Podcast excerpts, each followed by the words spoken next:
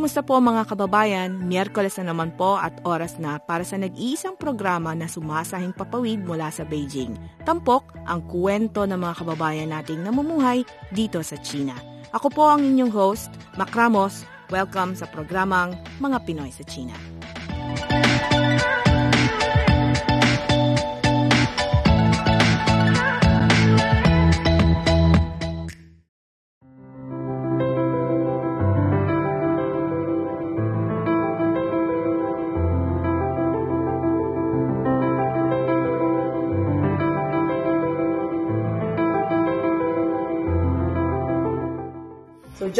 on Mga Pinoy sa China today, we have Ms. Marian Cortez Brina, the Academic Coordinator of Eton Kids. Welcome to the program, Marian.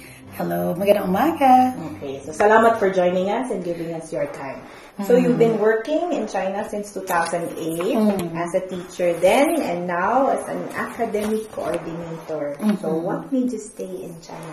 What made me stay in China, um, I think yung career ko, talaga yung the reason why I'm here. I've been here for 12 years, going on 13. So, nag-develop yung career ko eh. And nakita ko yung opportunities dito. Na, later on, gusto ko ding madala dun sa Philippines. In a, few, in a few years siguro. Nagpapahinog ako dito para mas madami akong makuha na information, mag, mas maging magaling ako sa mga ginagawa ko bago ako umuwi ng Philippines. Pero at the same time, nagre-research na din na din ako ng mga kailangan sa Pilipinas, ano yung educational system na ngayon sa Philippines. Siyempre, nire-research ko na din yan.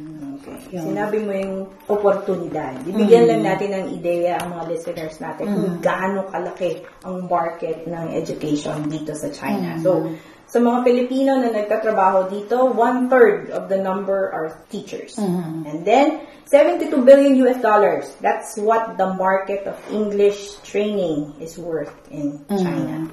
And of that number, 50,000 training institutions are generating income, catering to 300 million consumers. 300 million parents, professionals, diba? Yep. All, everyone wants to learn English. Yes. So, Eton, pag-usapan natin Eton ang Kids. Eton Kids kung saan you've been working for how many years now? No, it's only not, not years. Ano pa lang. This is my seventh month ko pa Seventh lang. month with Eton. Yes. Yeah, okay. So, bagong-bago and Eton is known for its uh, Montessori education system. Yes. So, and it's the biggest Biggest Montessori Montessori. Private school in China. in China. So, ano sa tingin mo, how did it find success? Why did it find success in China? Ano yung sekreto? Yung sikreto siguro is yung, first of all, yung Montessori. Talagang mag- maganda yung market ng Montessori dito sa China eh. Gusto-gusto ng mga parents yun eh. And secondly, I, I actually first yung English talaga. Kasi sa Eton Kids, meron kami tinatawag na Montessori lead teachers. Meron kaming um, English um, specialists. So, yun talaga yung nakapagpapasel siguro sa Eton Kids. Okay. And then how different is it from, you know, the public educational system in China? Definitely, yung pagiging Montessori ng, ng Eton Kids. Yun yung sinesell talaga and the difference nung um, educational system. Kasi yung Montessori is uh, progressive siya, di ba?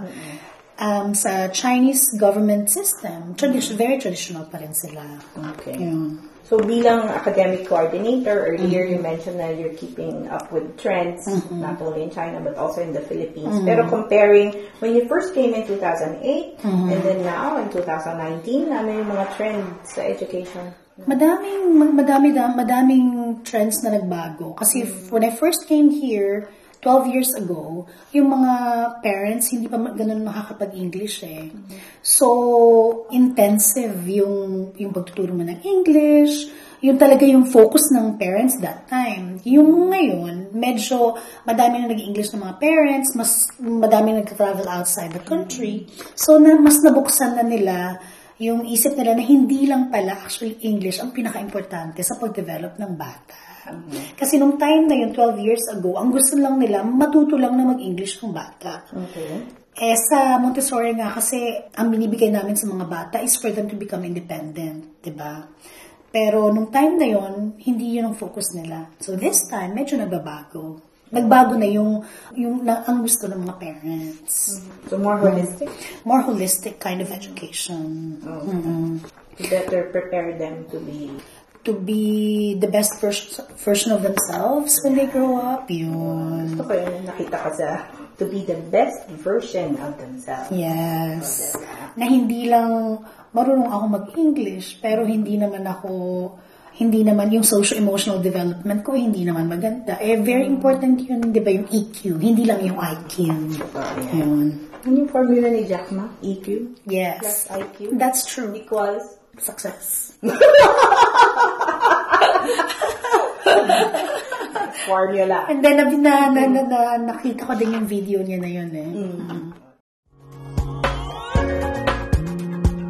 Kumusta ang buhay-buhay ng mga kababayan natin dito sa China? Alamin sa programang Mga Pinoy sa China.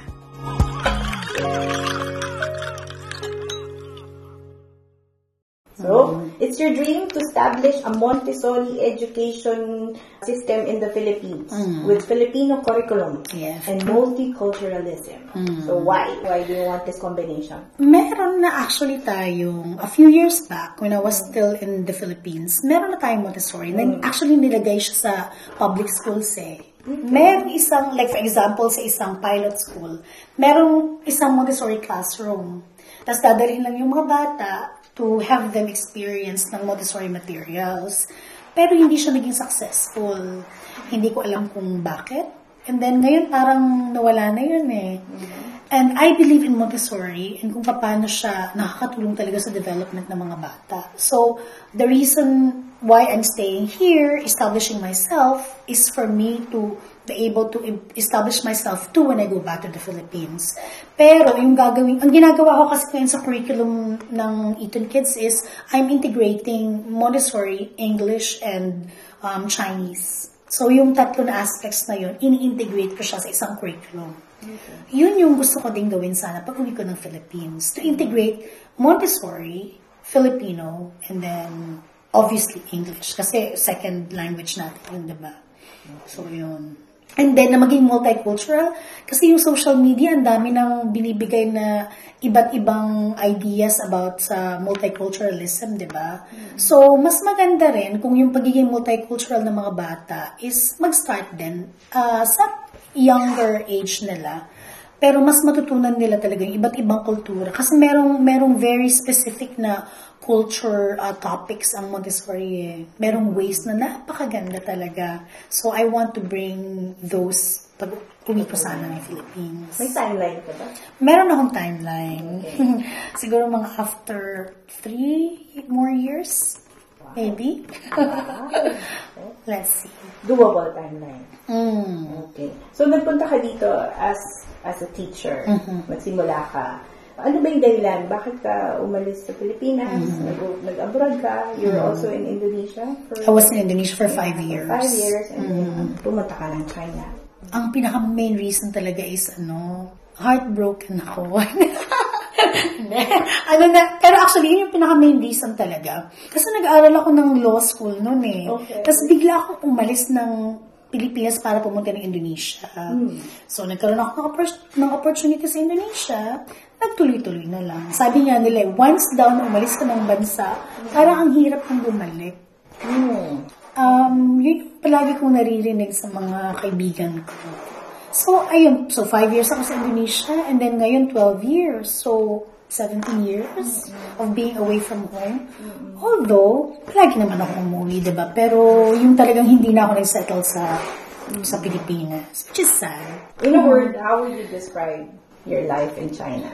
Oh. Standard question ko yan sa lahat ng mga interview ko. Oh, I think for me, very comfortable yung buhay ko sa China.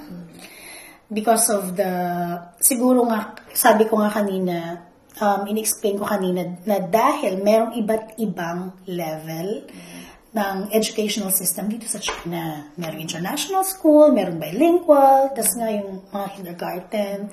So, in a way, napunta ako dun sa international Montessori schools na maganda yung benefits. Kaya, siguro masasabi ko na komportable yung buhay ko dito.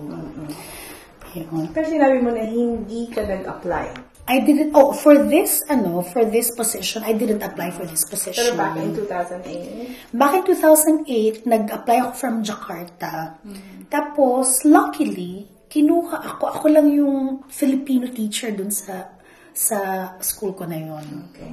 Siguro dahil meron na akong five years na experience sa Indonesia na maganda din yung school na yun eh. Yun yung first Montessori school in Jakarta. So siguro dahil doon, kaya ako napunta sa stage na ganito na lang. Mm-mm. Na, na, blessing yun. Alam mo yun yung blessing kasi hindi naman lahat nabibiyayaan ng ganitong opportunity. Diba? Pero sana, I wish sana lahat, no? Sana may ganun, ganun. sana ganun. Oo nga. Kumusta ang buhay-buhay ng mga kababayan natin dito sa China? Alamin sa programang Mga Pinoy sa China.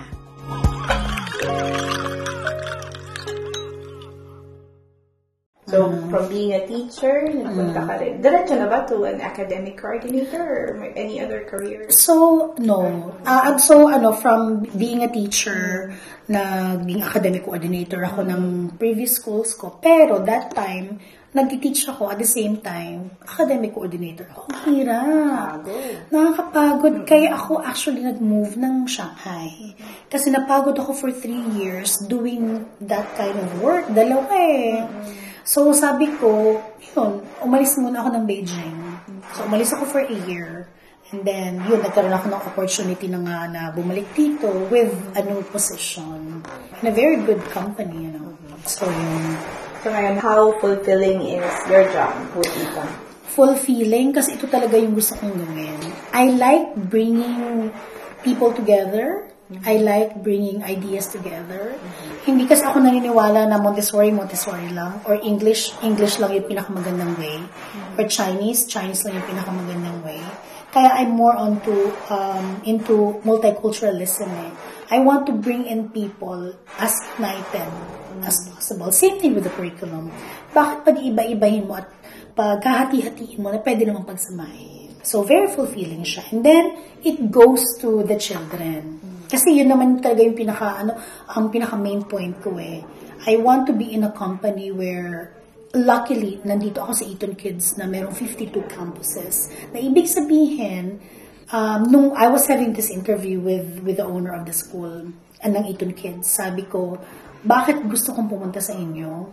Kasi, nung nasa classroom ako, I was only touching 25 children, 50 parents, and 100 grandparents, and plus the IE, di ba? Mm-hmm. Pero dito sa Eton Kids, I would be touching 10, more than 10,000 families and thousands and thousands of children. So mm-hmm. that's that was the main thing there.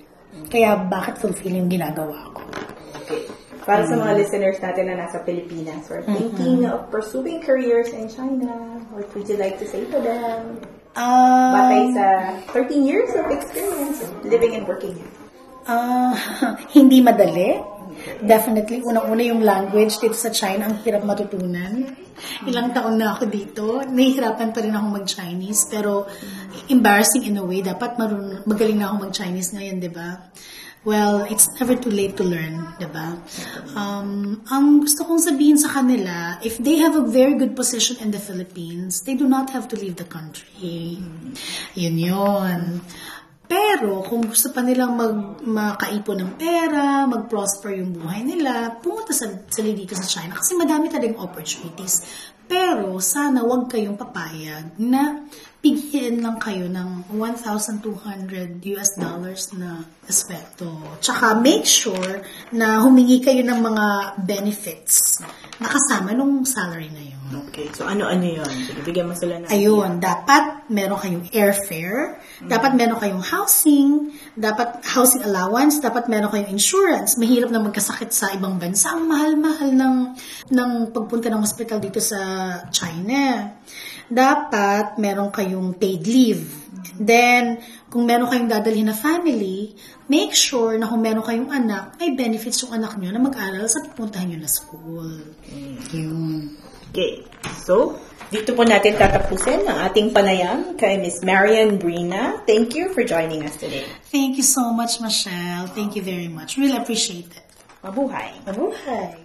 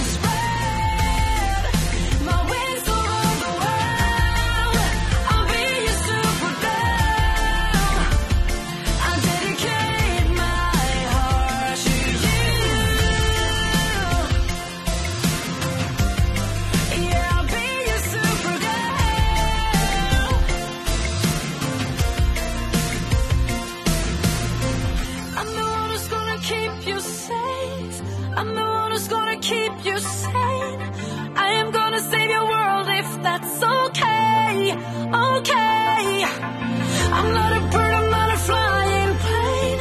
I'm just a girl who wants to show